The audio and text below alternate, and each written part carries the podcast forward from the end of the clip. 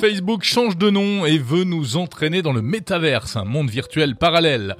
On en parle cette semaine dans Monde numérique avec un expert, Frédéric Fréry. Zuckerberg, il parle de Internet incarné.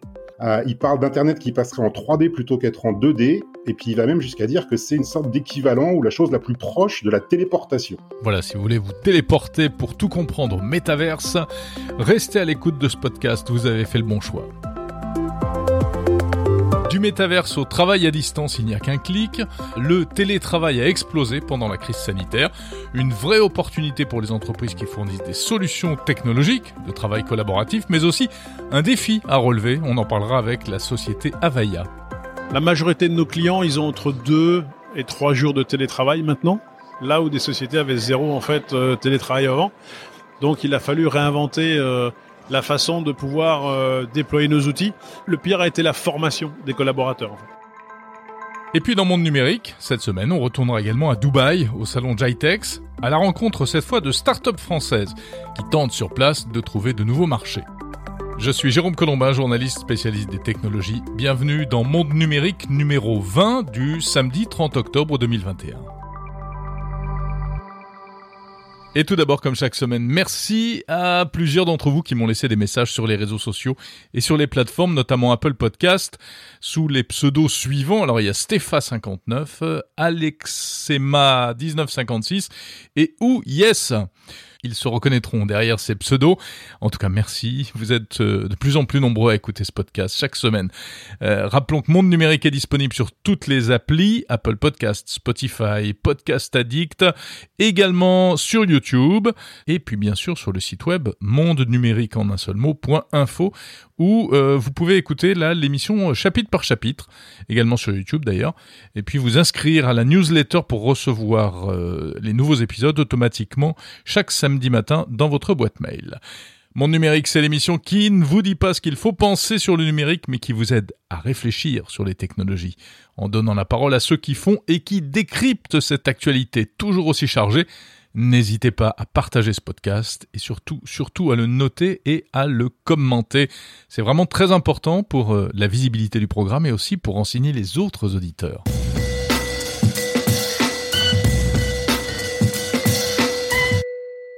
Et voilà, on s'y attendait et ça ne passe pas inaperçu. Le géant Facebook change de nom.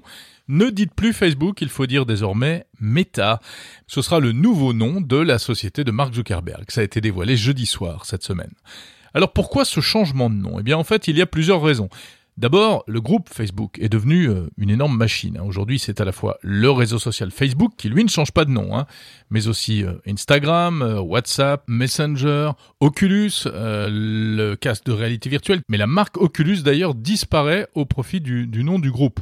C'est l'entreprise globale qui va donc désormais porter le nom de Meta pour couvrir tout ça, comme Google, qui a changé de nom en 2015, qui est devenu Alphabet, mais le moteur de recherche, lui, continue à s'appeler Google. À ce changement de nom, on peut penser qu'il y a, euh, parmi les raisons, notamment une question d'image. En ce moment, Facebook est empêtré dans de sales histoires avec les fameux Facebook Files ou Facebook Papers, c'est-à-dire des documents internes dévoilés par d'anciens employés, des documents qui tendraient à montrer que le réseau social n'en fait vraiment pas assez pour limiter la désinformation, les fake news, la propagation euh, des messages de haine, euh, notamment dans certains pays. Donc il y aurait un vrai problème lié aux barrières de la langue. Et tout cela au profit de ses intérêts commerciaux, car oui, la haine, malheureusement, ça fait de l'audience, comme les fake news, ça fait de l'engagement, comme on dit, et donc c'est bon pour les affaires.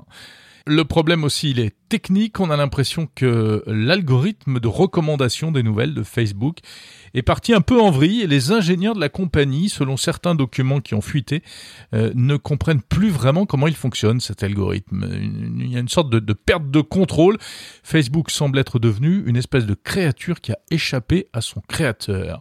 Tout cela n'est pas très ragoûtant et donc, euh, eh bien, pour essayer euh, de détourner l'attention, rien de tel qu'un petit changement de nom. Mais ensuite, il y a euh, à ce changement de nom également une raison stratégique en fait.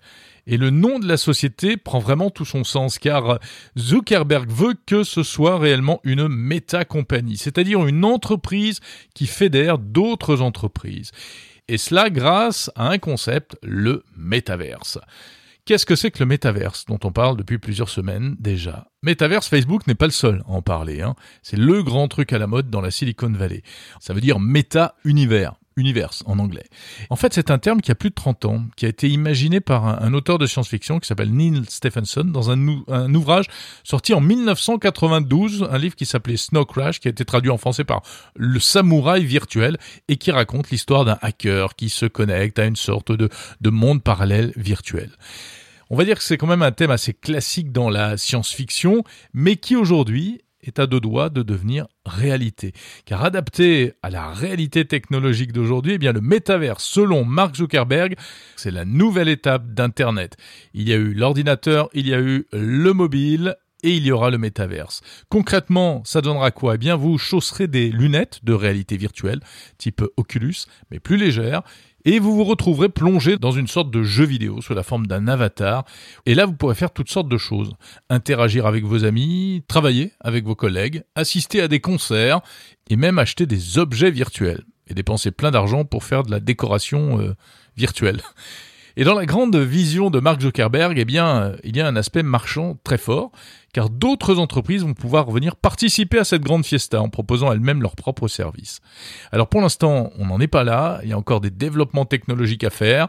Euh, c'est pour ça notamment que Facebook vient d'annoncer euh, qu'il avait l'intention d'embaucher 10 000 personnes, notamment des ingénieurs en Europe, pour plancher sur ce projet de métaverse.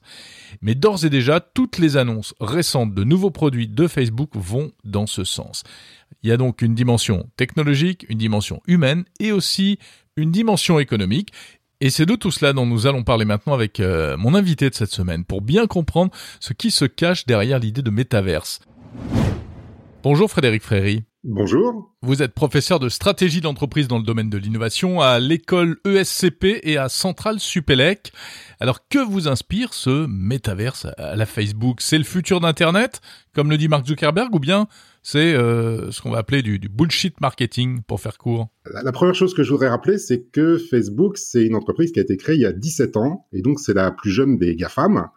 Euh, ils ont quand même 60 000 salariés et euh, si vous regardez l'année dernière, ils ont fait une rentabilité absolument incroyable parce que 86 milliards de chiffre d'affaires et 29 milliards de profits. Mhm. En fait, si vous regardez en pourcentage, c'est la plus rentable en fait des GAFAM.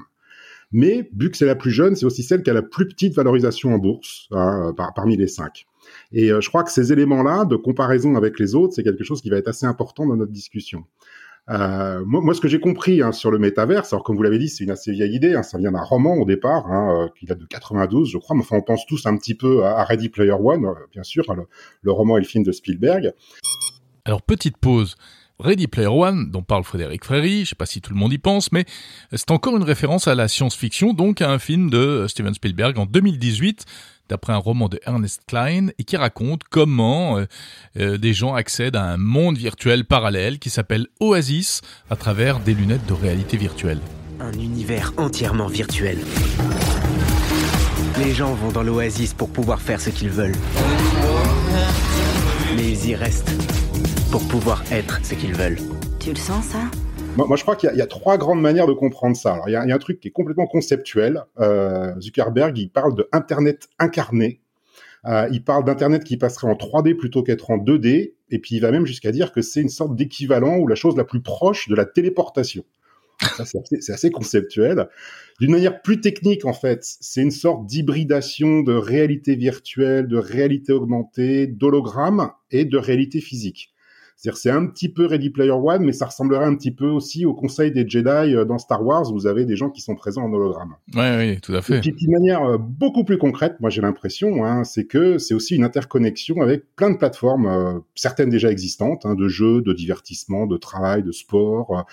par exemple, maintenant il y a des concerts sur Fortnite. et donc on se met à utiliser des plateformes pour des choses pour lesquelles elles sont pas faites. Et euh, je crois que vous avez utilisé l'environnement de travail qu'a lancé euh, Facebook. Hein, oui, Workrooms. Voilà. Euh, bah, ça procède, à mon sens, tout à fait de, cette logique-là. Alors, après, pourquoi Facebook s'intéresse à ça?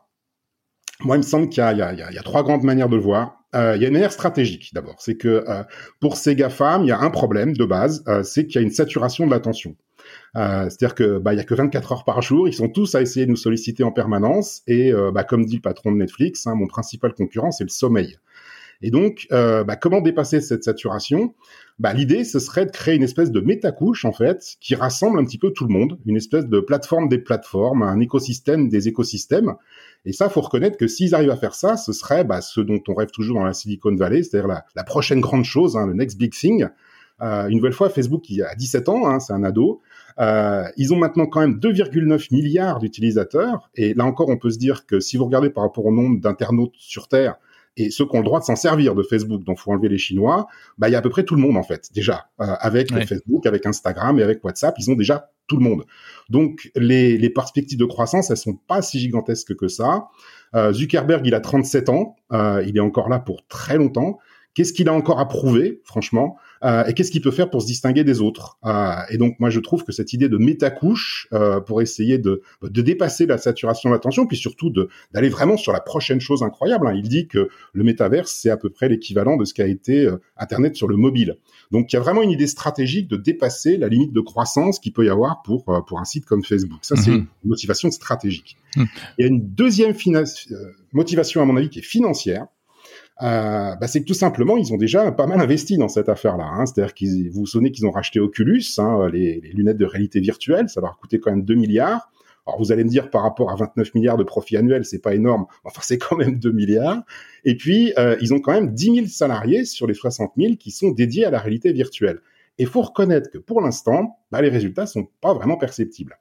Euh, et donc, bah, il y a une idée de j'ai investi dessus, il faut que ça donne quelque chose. Et moi, ça me semble tout à fait logique quand on dirige une entreprise comme ça. Et vous dites qu'est-ce qu'ils peuvent faire euh, maintenant et qu'est-ce qu'ils peuvent faire aussi pour détourner l'attention euh, suite à toutes les affaires qui leur tombent sur le coin de la figure? C'était, vous avez parfaitement raison, la troisième motivation à mon avis, qui est les politiques.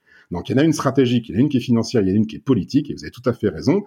ils sont quand même menacés d'un démantèlement aux États-Unis. Hein. Il y a une loi antitrust aux États-Unis qui a déjà dans le passé démantelé un certain nombre d'entreprises. Alors longtemps dans le passé, des entreprises de tabac, des entreprises de, pétrole, des entreprises de téléphone, mais ils sont attaqués aussi à IBM, ils sont attaqués à Apple, ils sont attaqués à Google.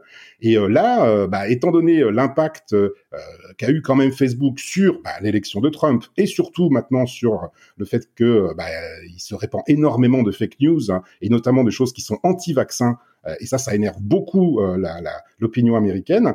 Et euh, Facebook, bah, vous le savez, il y a des lanceurs d'alerte qui disent que finalement, ces fake news, c'est plutôt pas mal parce que ça permet de faire que les gens restent connectés sur Facebook le plus longtemps possible, mmh ce qui est leur objectif. Donc en gros, aux États-Unis, ils ont vraiment une image qui est très dégradée. Euh, et donc, bah, l'idée, ce serait de se racheter une image, en fait, en s'éloignant en fait du réseau social Facebook lui-même. Au passage, ils doivent changer de nom. Et euh, bah, quand ils annoncent la création de 10 000 emplois très qualifiés en Europe, c'est pas un hasard parce que leur image est beaucoup moins dégradée en Europe qu'aux États-Unis à l'heure actuelle. Et euh, l'investissement de 10 milliards qu'ils veulent faire, bah, je crois qu'il n'y a pas beaucoup de pays à l'heure actuelle qui seraient prêts bah, à ne pas l'accepter. Et donc, il y a aussi une dimension politique qui est de bah, détourner l'attention de ce qu'a été Facebook et euh, les éventuels problèmes qu'on peut y attacher, et c'est tout à fait juste, pour passer à vraiment complètement autre chose euh, et sortir un petit peu de ce piège d'un risque de démantèlement. Est-ce que, au-delà de Facebook, vous pensez que ça peut changer le paysage du numérique? Est-ce que d'autres entreprises ont intérêt à se lancer là-dedans? GAFAM ou euh, simplement euh, entreprises euh, européennes même également? Oui, alors GAFAM, je suis pas sûr parce que c'est pas les premiers qui auront intérêt à y aller. Hein. Si c'est si c'est Facebook qui s'occupe en quelque sorte de de, de la sous-couche euh, des de de, de système d'exploitation généralisé de tout ça, euh, évidemment qu'ils voudront pas trop y aller les premiers. En revanche, que d'autres sociétés, hein, par exemple ceux qui s'occupent des jeux vidéo avec Fortnite, euh, ou il y en a quelques autres qui pourraient tout à fait être intéressés par rejoindre en fait un système où, donc si j'ai bien compris, vous auriez un avatar qui pourrait être transféré d'une activité à une autre, d'un site à un autre, et vous vous conserveriez avec vous, un petit peu comme on le voit dans Ready Player One, un petit peu tout ce que vous avez. Et ça, bien évidemment, pour des acteurs qui sont un petit peu plus petits mais qui sont en croissance, ça peut être très intéressant de se rattacher à, une nouvelle fois, un écosystème des écosystèmes. Mhm. une sorte de Facebook Connect en 3D, quoi. Euh, en 3D sur l'ensemble de voilà sur l'ensemble de vos activités sur Internet. Mhm. Alors évidemment, évidemment, Facebook euh, euh, crie haut et fort que non, non, non, le métaverse n'appartiendra à personne et certainement pas à eux. Bah, évidemment, ils vont pas dire le contraire, hein, parce que sinon on le laisserait pas faire. Mais si vous regardez un petit peu, ça, si on, se rappelle de Ready Player One, vous savez, il y, a, une multinationale un peu mercantile, enfin voire très mercantile, qui veut s'emparer en fait euh, de l'Oasis. Hein, et euh, bah là, si c'est Facebook qui crée l'Oasis, c'est un petit peu comme si bah, elle l'avait déjà en fait. Donc c'est un petit peu étrange, quoi. C'est-à-dire que faudrait véritablement s'assurer que euh, ça resterait un système ouvert, et c'est pas forcément ce à quoi ils nous ont habitués. L'Oasis est la ressource économique la plus importante au monde. Il va falloir livrer une véritable guerre pour avoir le contrôle du futur. Alors, si on regarde la bouteille à, à moitié pleine, c'est plein de promesses. Ouais. Euh, si on regarde la bouteille à moitié vide, c'est plein de problèmes. Des problèmes, euh, bah, si c'est Facebook qui traite tout, toutes nos données euh, personnelles, et puis euh, les dérives éventuelles en termes d'addiction. Euh, alors, on parle des, des problèmes aujourd'hui sur Facebook, de fake news, de, de désinformation, de propagation de la haine, etc. Qu'est-ce que ce serait dans le métaverse? Ah ben vous avez raison, ce serait euh, ce serait le méta méta fake news là, c'est-à-dire que euh, en fait Zuckerberg lui-même, hein, il dit que euh, l'objectif ce serait qu'on démarre avec le métaverse le matin et on arrête le soir et qu'on passerait la journée dedans en fait. Mmh. Mais il insiste, euh, ce serait également dans le physique. C'est ça qu'il faut bien comprendre, c'est-à-dire qu'avec ces histoires d'hologrammes et de réalité augmentée. Hein, la réalité virtuelle, c'est quand vous êtes dans un univers virtuel, à la Ready Player One. La réalité augmentée, c'est ce qu'on avait eu à l'époque avec les Google Glass. Et apparemment, Facebook travaille beaucoup sur une nouvelle génération de lunettes équivalentes, où euh, eh ben, quand vous regardez quelque chose, vous voyez des informations supplémentaires qui sont données par le système, qui ne sont pas dans la réalité physique. Mais euh, l'idée, c'est que ça ne veut pas dire forcément qu'on serait en permanence dans une espèce de d'univers parallèle. Ça voudrait dire, et c'est pas forcément plus rassurant, que cette espèce d'univers parallèle sera en permanence avec nous. Vous irez, vous, sur Metaverse, Frédéric Fréry? Je ne sais pas, je ne sais pas ce que ça promet pour l'instant. euh, pour l'instant, on ne sait pas ce que ça va donner. Euh, moi, par curiosité. Oui, par curiosité, bien sûr, parce que je suis curieux. Mmh. Mais euh, j'attends de voir un petit peu quelles sont les applications qui seront données. Puis, puis surtout, moi, professeur de stratégie, je peux pas m'empêcher de me poser la question du modèle économique qu'il y aura derrière. Hein, on parle d'une économie entière du métaverse, mais enfin, jusqu'à présent, l'économie pour Facebook, ça consiste à monétiser nos données. Et euh, je vois pas très bien pourquoi ils abandonneraient ce modèle économique qui jusqu'à présent s'est démontré a démontré qu'il était ultra rentable. Et donc là l'idée c'est de collecter encore plus de données pour évidemment euh, les fournir euh, encore plus cher à encore plus d'annonceurs. Donc ce qu'ils savent faire en général et ils le font très bien et je vois pas pourquoi ils feraient autrement.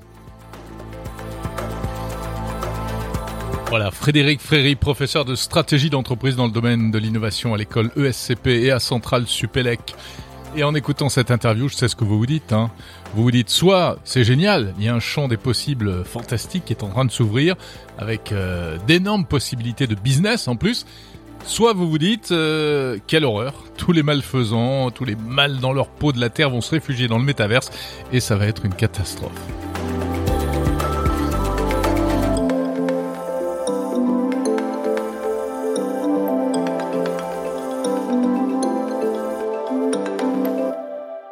Si on revenait à des choses un peu plus terre à terre, mais pas forcément euh, très éloignées du métaverse en fait. Car finalement, cette petite révolution du monde parallèle, eh bien, elle a déjà commencé. Elle a commencé euh, à cause ou grâce à la crise sanitaire que nous venons de vivre et que l'on vit encore, et à l'explosion du télétravail. Vous faites peut-être partie de ces salariés qui, euh, du fait de, euh, du Covid, sont largement passés au travail à distance. Un vrai changement d'habitude, avec du bon et du moins bon, mais en tout cas, c'est sûr, on est passé dans un nouveau monde numérique. Et c'est une métamorphose en plus qui a tendance à se pérenniser.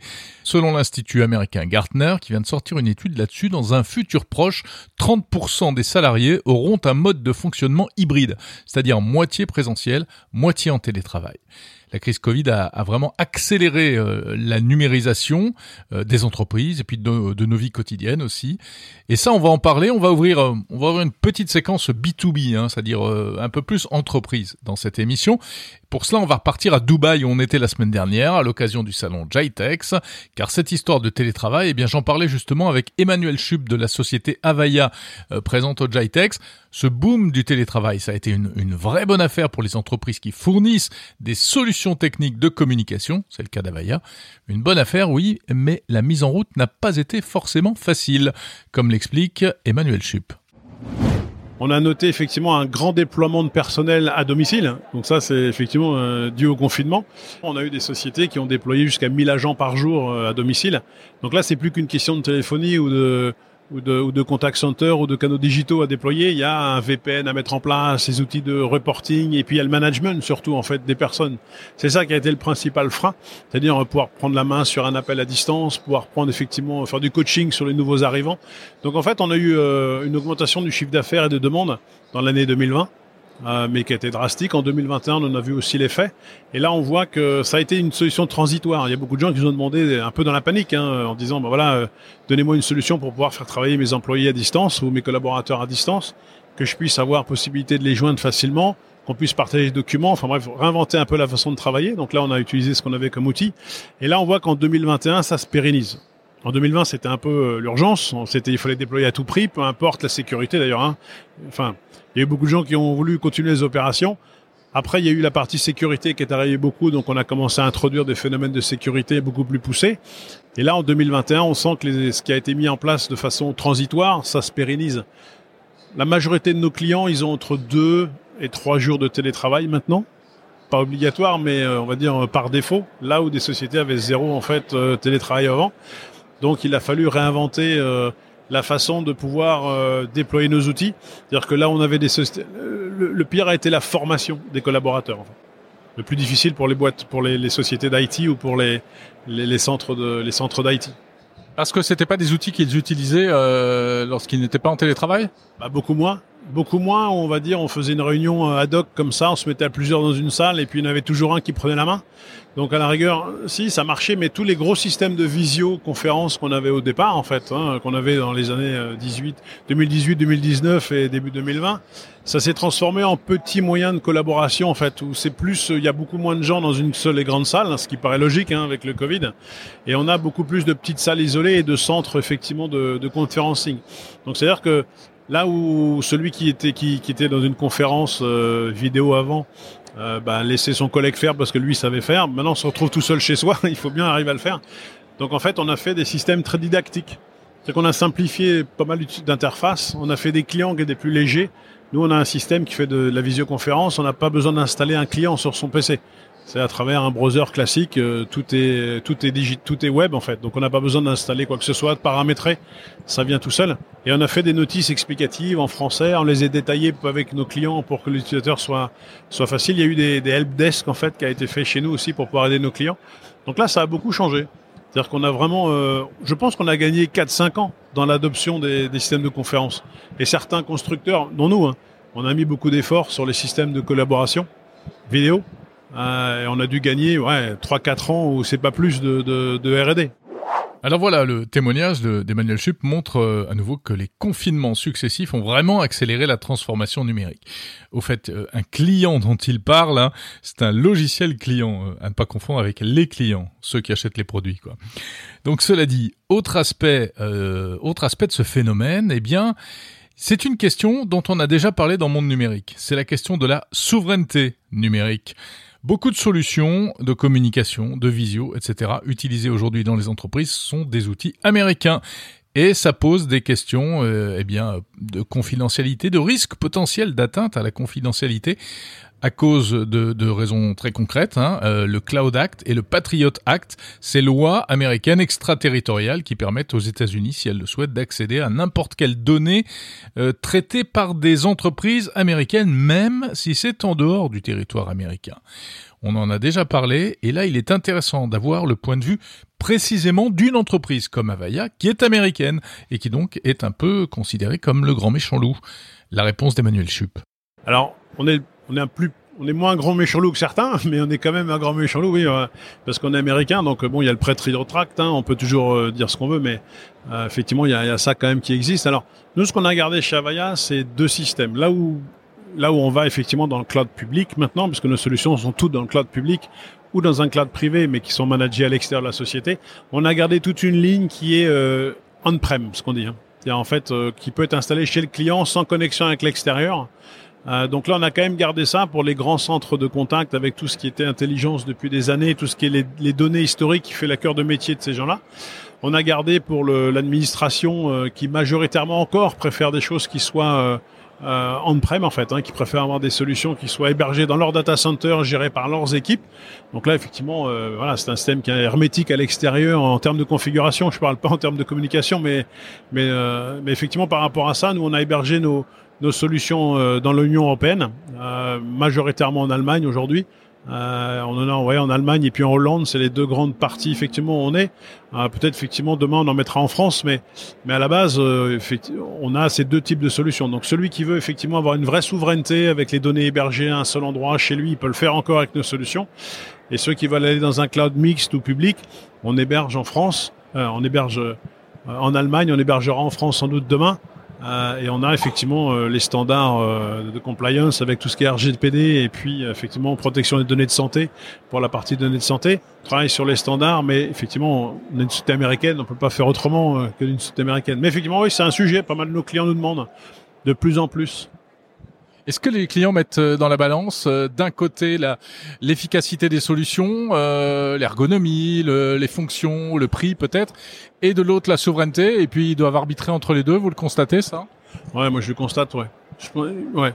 Je pense qu'il y a beaucoup de clients en fait. euh, alors, c'est- il y a, y a ce que le il y a ce que le COMEX décide en disant on fait la souveraineté et puis après quand il y a les équipes informatiques ou les métiers qui doivent mettre en place, il y a une côté opérationnel quand même qui doit être là parce que c'est un outil c'est un outil de compétition maintenant hein, de, de de mettre en place euh, des outils informatiques performants pour une société. C'est un, maintenant on peut pas s'en passer. Après la protection des données c'est une première chose. Où sont hébergées les données, c'en est une deuxième. Euh, donc là, nous, bon, on héberge, on héberge en Europe hein, pour les sociétés, pour les sociétés européennes. On héberge aux États-Unis. On a quatre, quatre plaques en fait euh, Asie-Pacifique, Moyen-Orient, Europe. Donc nous, c'est l'Allemagne et les Hollandes, et puis les États-Unis. Mais vous constatez que certains clients sont moins regardants par rapport à, aux questions de souveraineté et vont privilégier plutôt l'aspect euh, efficacité de la solution? Ça dépend des industries. Ouais.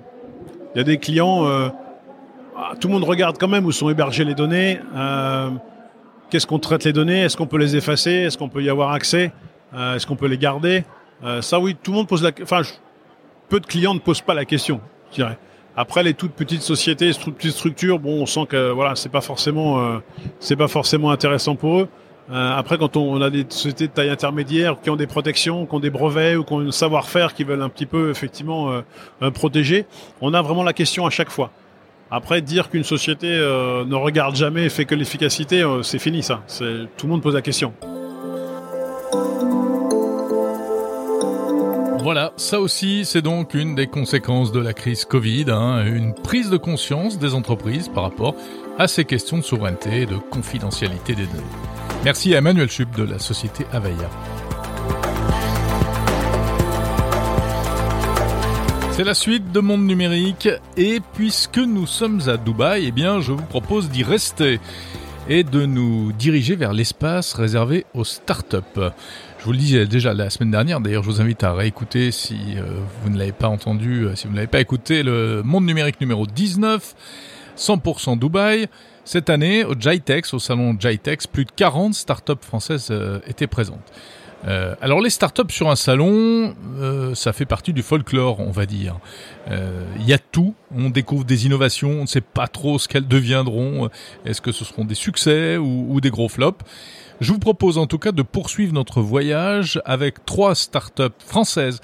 Et on va commencer par une jeune pousse de Grenoble, qui est pas folklorique du tout en fait, hein, et qui présentait à Dubaï une innovation étonnante, des batteries en papier, de minuscules batteries de la taille d'un timbre-poste, qui ne font appel à aucun produit polluant, des, des sortes de batteries bio. C'est la société BFC qui fait ça. Vous voulez savoir comment ça marche, évidemment? Eh bien, écoutez, Marie Bertuel de BFC.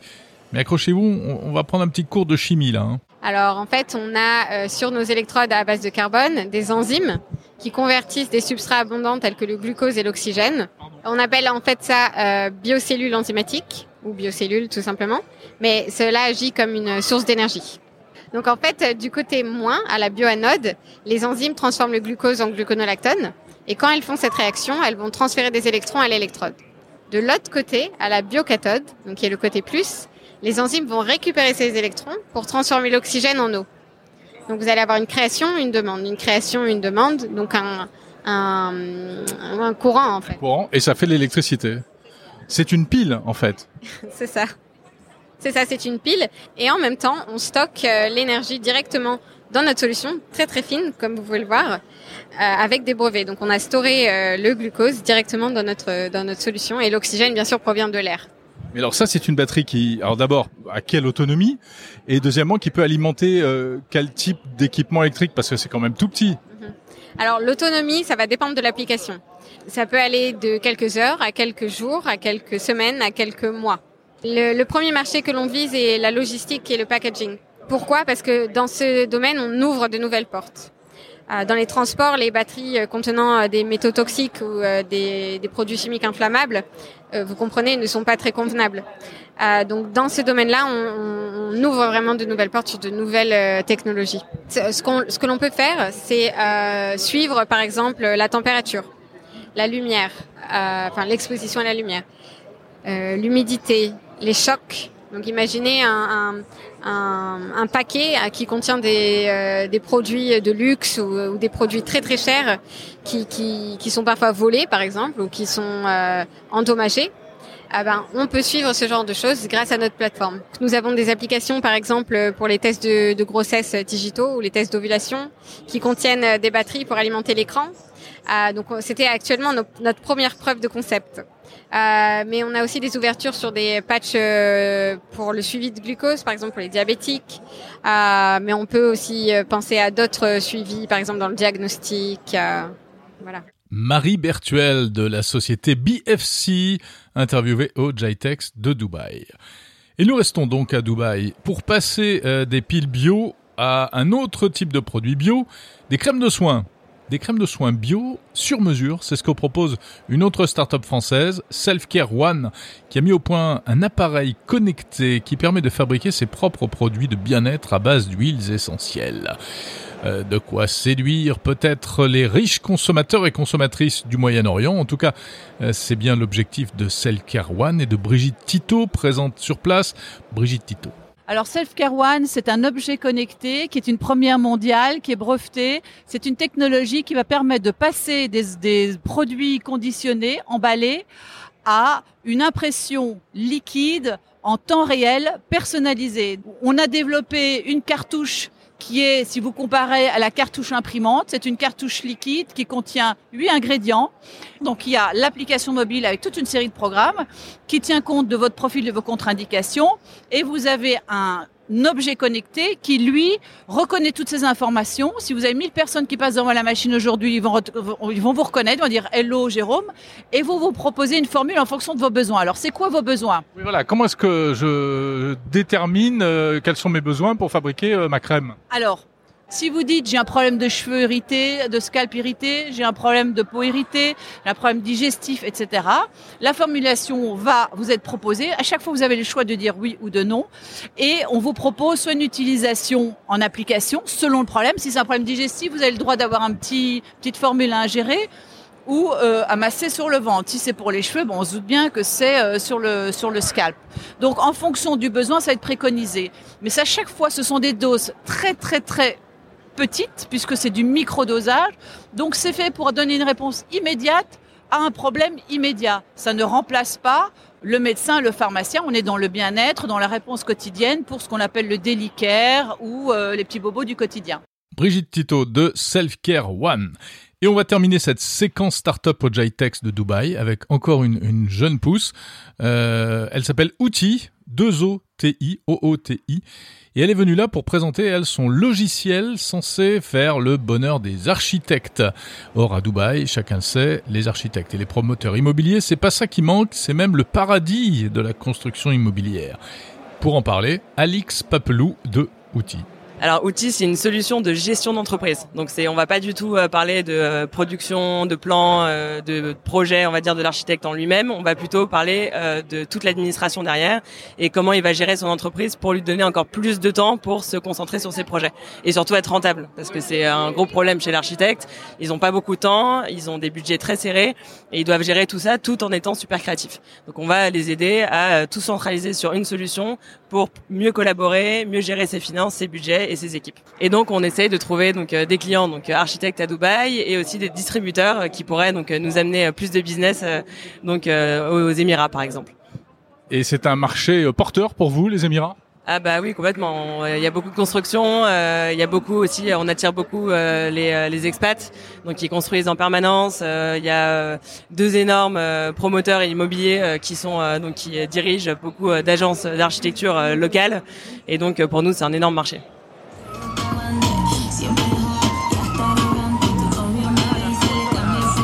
Voilà, ainsi se termine notre euh, reportage au salon Jitex de Dubaï. reportage en deux parties. Donc, la première partie, c'était euh, Monde numérique numéro 19, la semaine dernière. Euh, dites-moi ce que vous avez pensé de tout ça, ce qui vous a le, plus intéressé aussi, ou au contraire, si vous n'avez pas aimé, dites-le aussi. Vous pouvez m'envoyer des, des, messages sur les réseaux sociaux, Twitter, Facebook, LinkedIn, ou encore sur mon blog attitude-techno.fr. N'hésitez pas, euh, voilà, ça permet de, co-construire un petit peu ce, podcast.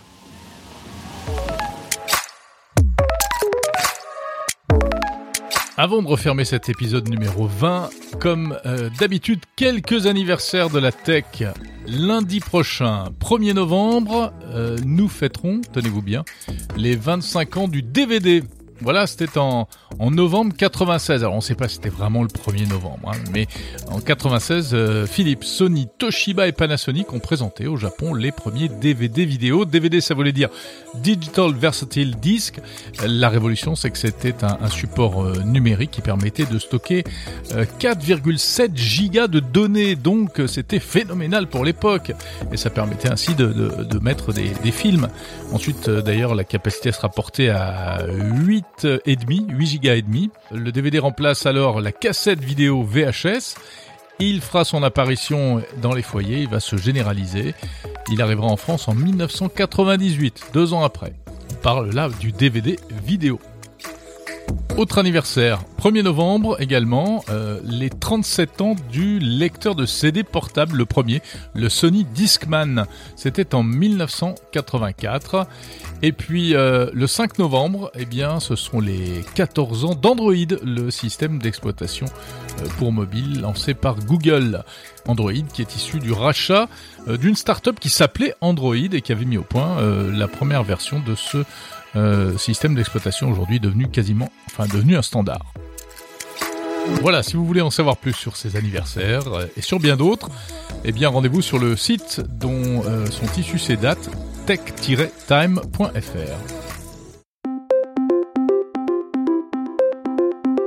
Merci d'avoir écouté Monde Numérique jusqu'au bout. Merci d'être là chaque semaine également. La semaine prochaine, on restera sur des questions de monde virtuel et d'algorithmes. J'aurai le plaisir de recevoir la spécialiste de toutes ces questions, Aurélie Jean, qui vient d'écrire un nouveau livre qui s'intitule Les algorithmes font-ils la loi tout un programme. Donc rendez-vous samedi prochain pour Monde Numérique. Euh, d'ici là, tiens, si vous voulez encore de la tech entre les oreilles, eh bien je vous recommande ce week-end, ce dimanche, le nouvel épisode de notre podcast commun avec mon camarade François Sorel chez Jérôme et François. Euh, c'est ce dimanche, on débriefe l'actu euh, au coin du feu et on vous raconte nos petites histoires de geek. Un podcast proposé par 01 TV. D'ici là, n'hésitez pas euh, à me dire en commentaire ce que vous pensez de Monde Numérique, euh, surtout pour aider les autres utilisateurs qui passent par là à se faire une idée aussi, à les inciter bien sûr à écouter si ce n'est pas déjà le cas. Faites connaître ce podcast autour de vous. Merci de votre fidélité. Je vous salue. À samedi prochain.